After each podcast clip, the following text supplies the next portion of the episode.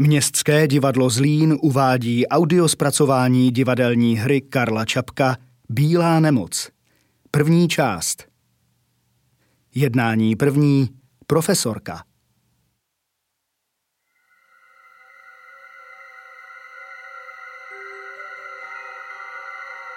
Mor je to mor. Naší ulici už je v každém domě několik morem raněných. Povídám, sousede, vždyť vy taky máte na bradě tu bílou skvrnu. On prý to nic, ani to necítím. A dnes už z něho taky padají kusy masa jako země. Mor je to. Žádný mor, malomocenství. Bílá nemoc tomu říkají. Ale měli by tomu říkat trest. Taková nemoc přece nemůže přijít sama od sebe, to nás Bůh trestá. Kriste, Kriste Ježíši, Ježíši Kriste, ukřižovaný. Trest, trest. To bych ráda věděla, zač mám být trestána. Já jsem tak mnoho neužila člověče leda bídy. To by byl divný Bůh, kdyby trestal chudáky, no ne. Počkej, však uvidíš. Ze začátku to máš jen na kůži, ale až tě to začne žrát uvnitř jako tohle, řekneš si, to není možné, aby to bylo jen tak. To musí být trest. To musí mít nějakou příčinu. Bože nebeský. Taky, že má. Nás lidí už bylo příliš mnoho na světě a proto nás musí polovička vychcípat, aby bylo místo pro druhý. Tak je to. Ty jsi pekař a uděláš místo jinému pekounovi. A já jsem chudák a udělám místo jinému chudákovi, aby zase někdo jiný místo mě nuzoval. Měl hlad. Proto musel přijít ten mor. Žádný mor, malomocenství. Při moru bys člověče zčernala, ale při malomocenství si bílá jako, no jako křída. Bílý nebo černý, mě je to fuk. Jen kdybych tak nesmrděla. Ježíši Kriste, Ježíši Kriste, co pak není žádné smilování? Co pak ty, ty jsi sama. Ale když se člověka štítí vlastní žena a děti, chudáci, jak mají se mnou vydržet. A ženě se teď udělala bílá skvrna na prsu. Vedle nás bydlí čalovník a ten naříká ve dne v noci, ve dne v noci, ve dne v noci. Bože, smiluj se. Bože, smiluj se. Kož, to má pořád poslouchat, ty malomocný?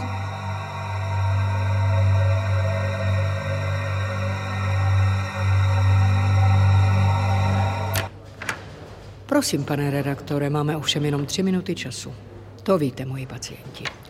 Tak, co máte na srdci? Paní profesorko, naše noviny by chtěly informovat veřejnost z nejpovolanějších úst. O takzvané bílé nemoci, čili pejpinském malomocenství, já vím. Bohužel se toho o něm píše až až. A příliš laicky, pane. Po mém soudu se choroby mají ponechat lékařům. Pište o nich v novinách a většina čtenářů hned začne na sobě hledat dotyčné příznaky, ne? Ano, ale naše noviny by právě chtěly veřejnost uklidnit. Uklidnit? Člověče, a čím ji chcete uklidnit? Koukejte se, je to těžká choroba a šíří se jako lavina. Pravda, pracuje se na ní horečně na všech klinikách světa, ale zatím je naše věda bezmocná. Napište lidem, aby se při prvních příznacích obrátili s důvěrou k svému lékaři. A je to. A jejich lékař? Jim předepíše mazání, těm chučím hypermangan a těm zámožnějším peruánský balzám. Pomůže to? Ano, proti zápachu, když se otevřou rány. To je druhé stádium choroby. A třetí stádium?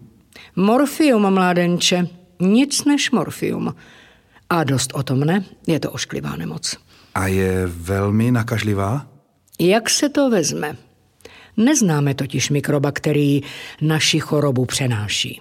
Víme jenom, že se neobyčejně rychle šíří. Dále, že není přenosná na žádné zvíře a že se nedá naočkovat ani člověku. Aspoň mladému člověku ne. Ten krásný pokus udělal sám na sobě doktor Hirota v Tokiu. Bojujeme, příteli, bojujeme, ale s neznámým nepřítelem. Můžete napsat, že na mé klinice se na věci pracuje už třetí rok. Publikovali jsme o naší nemoci slušnou řádku vědeckých statí, hojně a s uznáním citovaných v odborné literatuře. Můžete se o nich zmínit, mladý příteli, to veřejnost uklidní, když se zná, jak se u nás usilovně bojuje proti takzvanému pejpinskému malomocenství. My tomu ovšem malomocenství neříkáme. Malomocenství neboli lepra je kožní nemoc, kdežto naše choroba je čistě interní. Kolegové z kožní kliniky si také sice osobují právo o ní přednášet, ale no, nechme toho. Naše choroba, pane, není žádný svrap. Můžeme veřejnost uklidnit, že o žádné malomocenství nejde. Kam by se hrabala taková lepra proti naší nemoci? Je to vážnější nemoc než malomocenství? Daleko vážnější a zajímavější. Jenom první příznaky připomínají obyčejnou lepru. Malá bílá skvrnka někde na povrchu těla, chladná jako mramor a naprosto znecitlivělá. Takzvaná makula marmorea. Proto se té chorobě také říká bílá nemoc. Ale její další průběh je naprosto svérázný a odlišný od obyčejné leprozis makulóza. My ji prostě jmenujeme Čengova nemoc, čili morbus Čengy. Doktor Cheng, internista, ji totiž první popsal na několika případech v Pejpinském špitále. To je velmi pěkná publikace, pane. Referovala jsem o ní už v roce 23, kdy ještě nikdo neměl tušení, že se Chengova nemoc jednou stane pandemií. Čím prosím? Pandemií. Nemocí, která lavinově zachvátí celý svět. V Číně, pane, se skoro každý rok vynoří nová zajímavá choroba. Hm, to dělá ta bída. Ale žádná dosud neměla takový úspěch jako nemoc Čengova. To je prostě choroba dneška. Dnes už na ní zašlo dobrých 5 milionů lidí, nějakých 12 milionů je akutně zachvácených a nejméně třikrát tolik jich běhá po světě a ani nevědí, že už někde na těle mají mramorovou a bezcitnou skvrnu, stěží zvící čočky. A to nejsou ani tři roky, co se ta nemoc objevila u nás. Můžete napsat, že první případ v Evropě byl rozpoznán právě na mé klinice. Můžeme být na to hrdí. Jeden pěkný příznak Čengovy nemoci dostal dokonce název symptom Sigelius. Symptom profesorky a doktorky Sigeliové. Ano, Sigelius symptom. Jak vidíte, pracujeme plnou parou. Zatím je nezvratně zjištěno, že Čengova nemoc postihuje jenom osoby asi tak od 45 nebo 50 let nahoru. Patrně jí poskytují příznivou půdu ony normální organické změny, kterým říkáme stárnutí. To je neobyčejně zajímavé. Myslíte? Kolik vám je let? 30, prosím. Kdybyste byl starší, nezdálo by se vám to být tak moc zajímavé. Dále víme s plnou jistotou, že od prvního příznaku choroby smrt nastává ve třech až pěti měsících, obyčejně celkovou sepsí.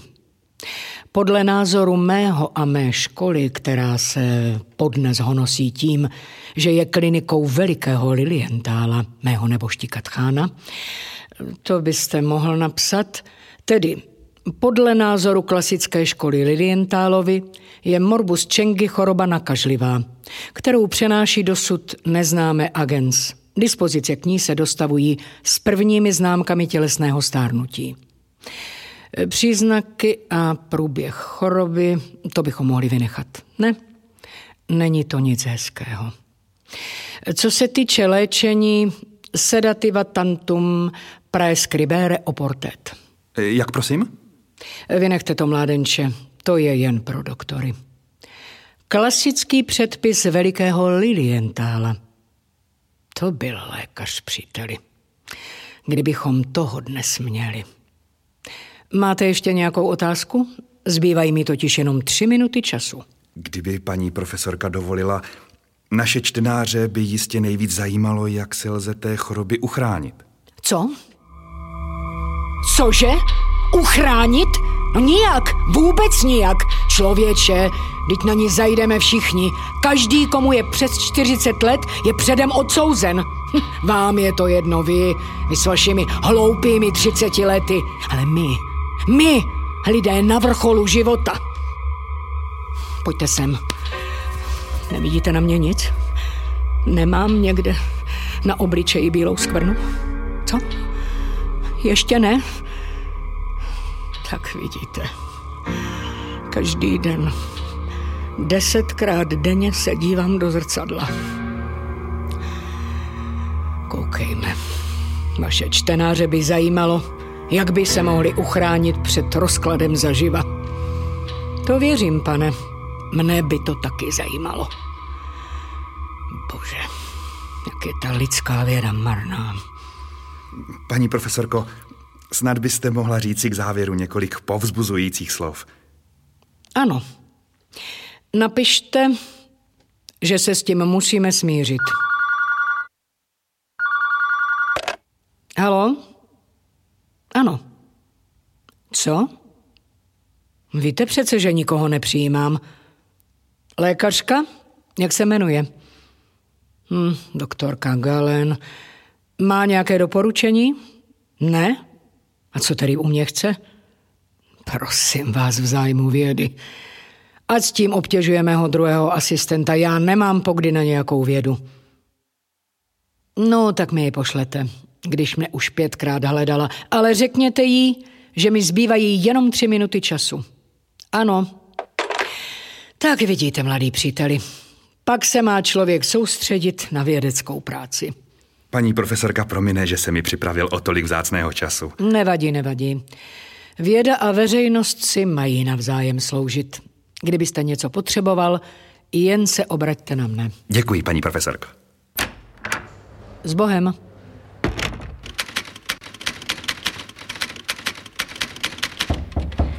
Dále. Necháváte mě čekat, paní kolegyně. Promiňte, paní profesorko. Nechtěla jsem vyrušovat. Mé jméno je doktorka Galen. To vím. Přejete si, paní doktorko Galen? Já... Já mám totiž pokladenskou praxi, paní profesorko. Jak se říká, praxi chudých, že?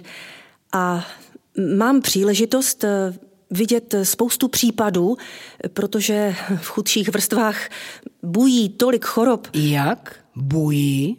Ano, šíří se. No tak. Lékař nemá mluvit květnatě, paní kolegyně. Ano, prosím. Eh, hlavně v poslední době, když se tak šíří ta bílá nemoc. Morgus Čengy, paní kolegyně. Vědecký pracovník se vyjadřuje přesně a stručně. A když člověk vidí tu bídu, jak se malomocní zaživa rozpadají, uprostřed rodiny, ten hrozný zápach, že... Máte užívat prostředků odstraňujících zápach, paní kolegyně. Ano, ale člověk by chtěl ty lidi zachránit. Já měla sta případů. Strašných případů, paní profesorko. A když jsem tak nad nimi stála, s holýma rukama, přímo zoufalá. To je chyba, paní kolegyně. Lékař nemá být nikdy zoufalý. Když je to taková hrůza, paní profesorko. Tu jsem si říkala, že se něco musí stát. Že něco musím zkusit, abych tu nestála tak nadarmo. Pravda, sehnala jsem si celou literaturu o té nemoci, ale promiňte, tam to není. Tam to prosím není. Co tam není? Ta pravá cesta. A vy ji znáte, co? Ano. Myslím totiž, že ji znám. Aha, tak vy si to myslíte. Máte asi svou vlastní teorii o Čengově nemoci, ne? Ano, prosím. Svou vlastní teorii. Tak to mi stačí, paní kolegyně. Když si s nějakou nemocí nevíme rady, vymyslíme si na ní aspoň teorii. To se dělává. Ale praktický lékař se má po mém soudu držet raději osvědčených prostředků. Jak k tomu vaši klienti přijdou, abyste na nich zkoušela nějaké své pochybné nápady? Na to jsou kliniky, paní kolegyně. Ale právě proto Ještě se... jsem nedomluvila, paní doktorko Galen. Řekla jsem vám, že mám bohužel k dispozici jenom tři minuty. Co se týče Čengovy nemoci, doporučila bych vám užívat pilně prostředků na odstranění zápachu. A pak morfia, paní kolegyně. Hlavně morfia. Konec konců jsme tu proto, abychom zmírnili útrapy. Aspoň platícím klientům. To je všechno, paní kolegyně. Těšilo mě. Ale já... Paní profesorko... Přejete si snad ještě něco? Ano. Já totiž mohu bílou nemoc vyléčit. To už jste asi 20. člověk, který s tím ke mně přišel. Dokonce bylo mezi nimi několik lékařů. Ale já už jsem svou metodu prakticky použila. Na několika z těch případů, že ano? A byly jisté výsledky. Kolik procent uzdravení?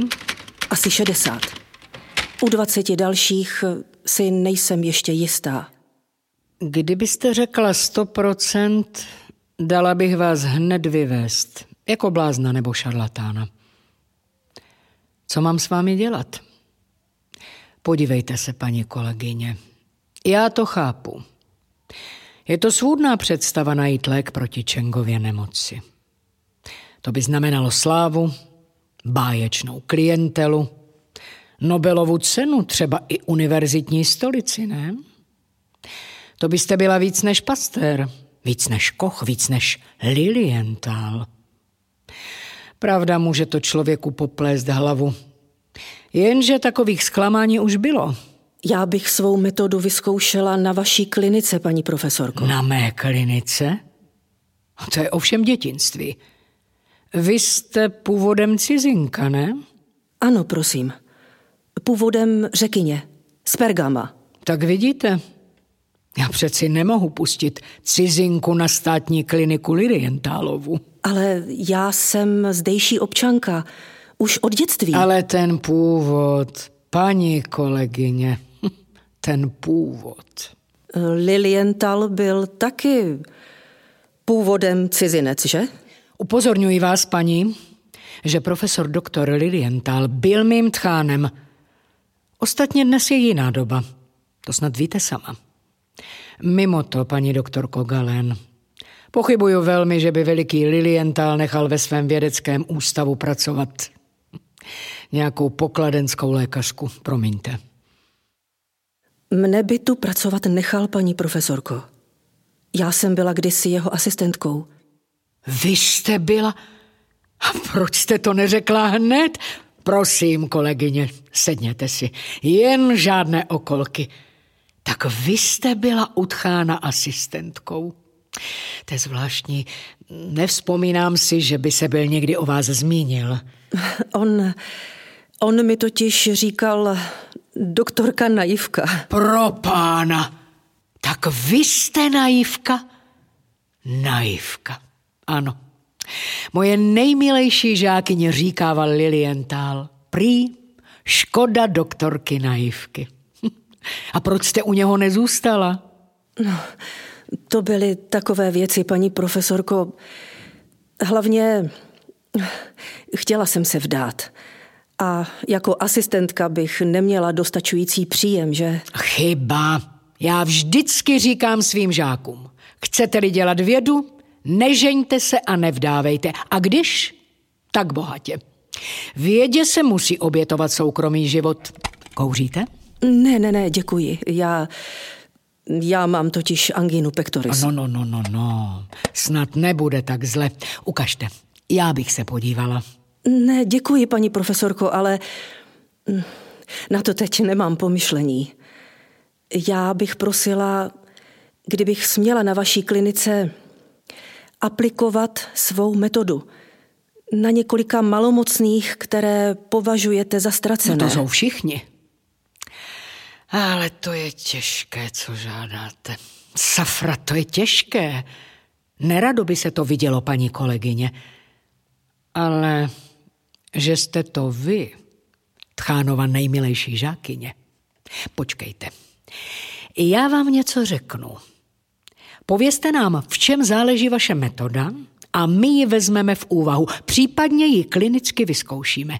Já jenom zařídím, aby nás teď nikdo nerušil. Promiňte, paní profesorko, ale já, dokud to nebude klinicky vyzkoušeno, neřeknu nikomu, jak léčím bílou nemoc. Prosím, já opravdu nemohu. Ani mě ne? Nikomu, prosím. To by skutečně nešlo. Myslíte to vážně? Docela vážně, paní profesorko. No, tak se nedá nic dělat. Promiňte, doktorko Galen, to by bylo proti klinickým pravidlům a proti, jak bych tak řekla... Proti vaší vědecké odpovědnosti, já vím. Ale já mám, prosím, své důvody. Jaké? Paní profesorko, je mi hrozně líto, ale já bych je řekla až později. No, jak chcete. Za těchto okolností uděláme za věcí tečku, že? Přesto mě těší, že jsem vás osobně poznala, doktorko Naivko. Poslyšte, nedělejte to. Vy byste mne měla pustit na kliniku, paní profesorko. To byste měla udělat. Proč? Paní profesorko, já za svůj prostředek ručím. Čestné slovo. Podívejte se, já nemám ani jednu recidivu. A tady mám dopisy kolegů. Posílají mi své malomocné z celé čtvrti. Z takové chudé čtvrti to ani nepřijde na veřejnost. Prosím, račte se podívat. Nemám zájmu. Bože, to je škoda. Tak, abych šla, že ano. Ano, je mi líto. Taková hrozná nemoc. Třeba jednou paní profesorka sama... Co? Nic, já jen... Snad by i paní profesorka mohla toho léku jednou potřebovat. To jste nemusela říkat, Galen. Šeredná nemoc. Příliš šeredná nemoc. Nechtěla bych se zaživa rozpadat. Pak může paní profesorka na sobě použít prostředků odstraňujících zápal. Děkuju. Ukažte mi ty dopisy. Prosím, paní profesorko. No, no, no, no. Doktor Stradela. To je můj žák, ne? Takový dlouhý, ne? Ano, paní profesorko. Velmi dlouhý. Safr. Zatrápeně, kolegyně. Pravda. Jsou to jenom praktikové, ale... A to byste měla báječné výsledky. Poslyšte, Galen, tak mě napadá, že to jste vy. Já bych zkusila vaši metodu sama. A na několika případech. Víc přece nemůžete žádat, co? Ne, ale já vím, že by to pro mne byla ohromná čest, ale... Ale vy svou metodu chcete aplikovat sama, že? Ano, paní profesorko.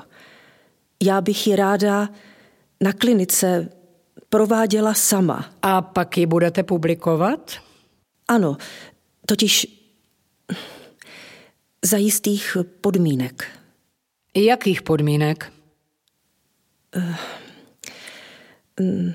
Já bych je ohlásila později, paní profesorko. A rozumím. Tedy vy byste chtěla, aby má klinika jenom ověřila vaši metodu, ale její další použití byste si vyhradila pro sebe. Tak si to představujete, že? Ano, paní profesorko. Totiž... Je to ovšem nesmírná drzost žádat něco takového od kliniky Lidy Jentálovi, paní doktorko Galen, a já mám sto chutí vás vlastní rukou schodit ze schodu. Já sice chápu, že každý doktor chce něco vydělat na svém umění, ale dělat z léčebného postupu své obchodní tajemství. To není jednání hodné lékaře, nýbrž pokoutního driáčníka, šarlatána a mastičkáře. Předně je to paní kolegyně nelidské k trpícímu lidstvu. A za druhé... Ale já, paní profesorko... Okamžik, prosím. Za druhé je to krajně nekolegiální k druhým lékařům. Ti chtějí také uzdravovat své klienty, paní kolegyně. Vždyť jsou z toho živy. Tak je to. Vy se na svou metodu díváte jako na věc svého soukromého zisku. Bohužel, já na ně musím pohlížet jako vědkyně a jako lékařka, která si je vědoma své povinnosti k lidstvu. Okamžik. Pošlete mi sem prvního asistenta. Ano, i hned. To už je skandál.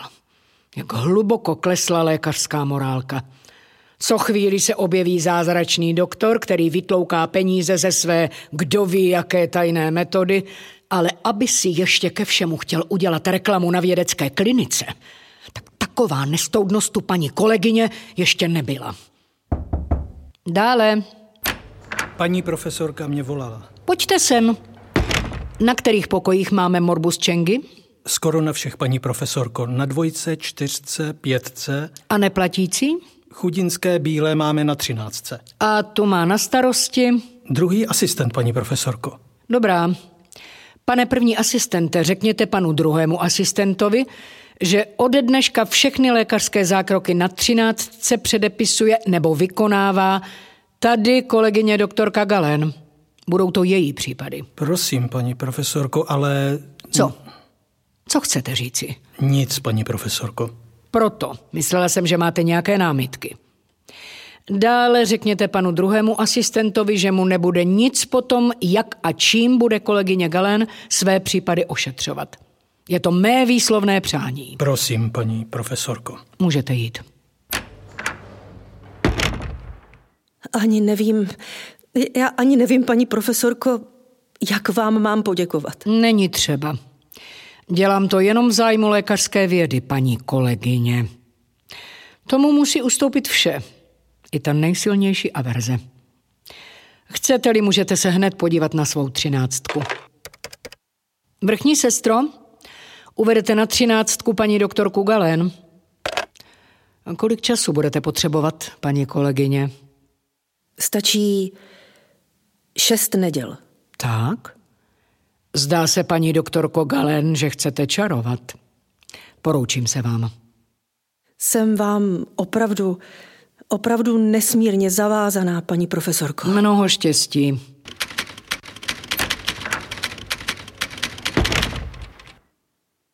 Mizerná prospěchářka.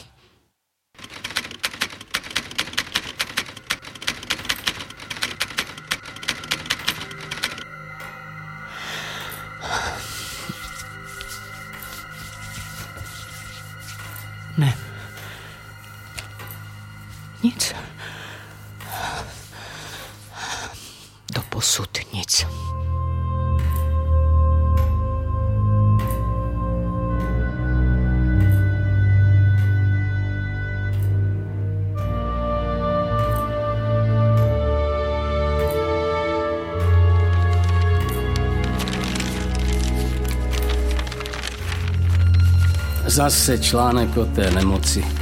Kdyby s tím už dali pokoj. Člověk má dost svých starostí za celý den. S tou paní ve třetím patře je to prý zlé. Nikdo k ní už ani nemůže. Necítil jsi na schodech ten zápach. Ne.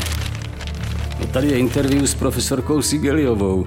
To je světová kapacita, maminko, na tu já dám. Uvidíš, že potvrdí má slova. Která? A že je to humbuk, to malomocenství.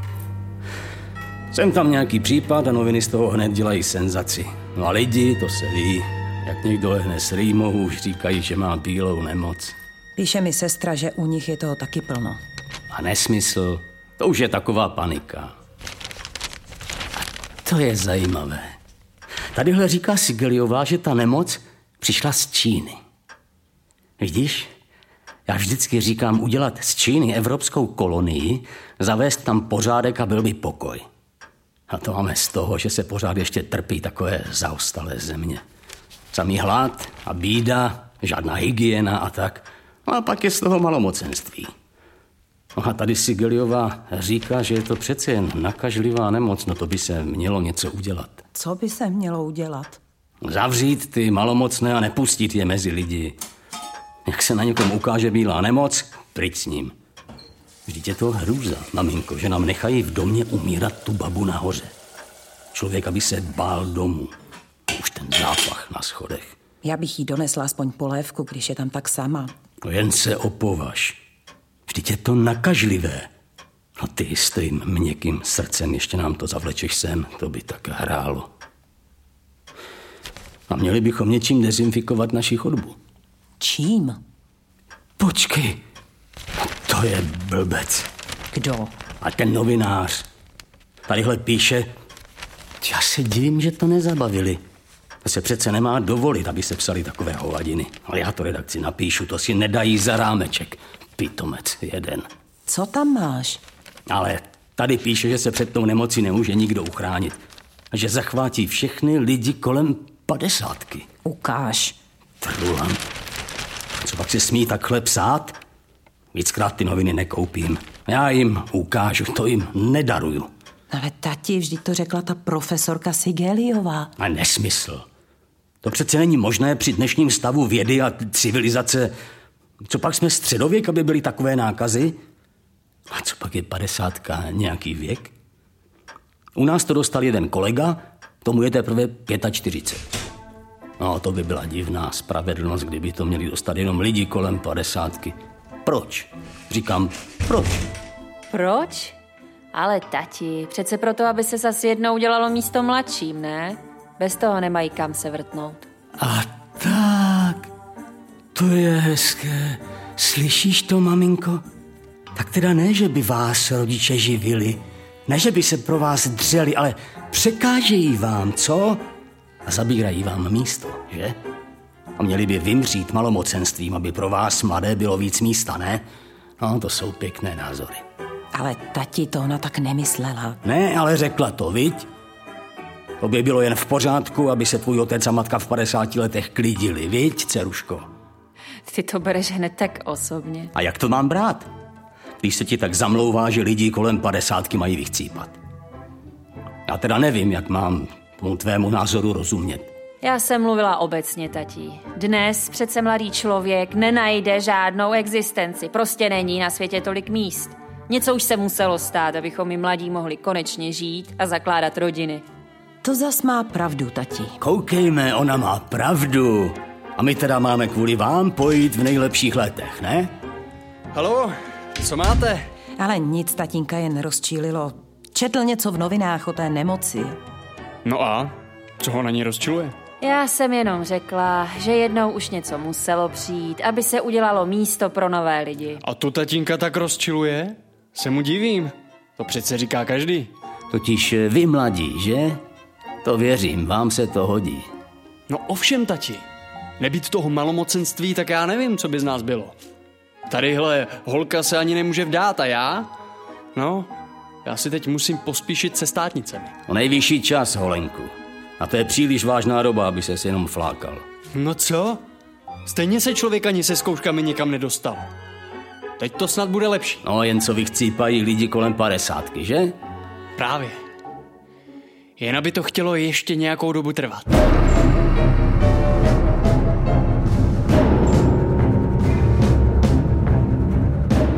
Slyšeli jste první část audiospracování divadelní hry Karla Čapka Bílá nemoc.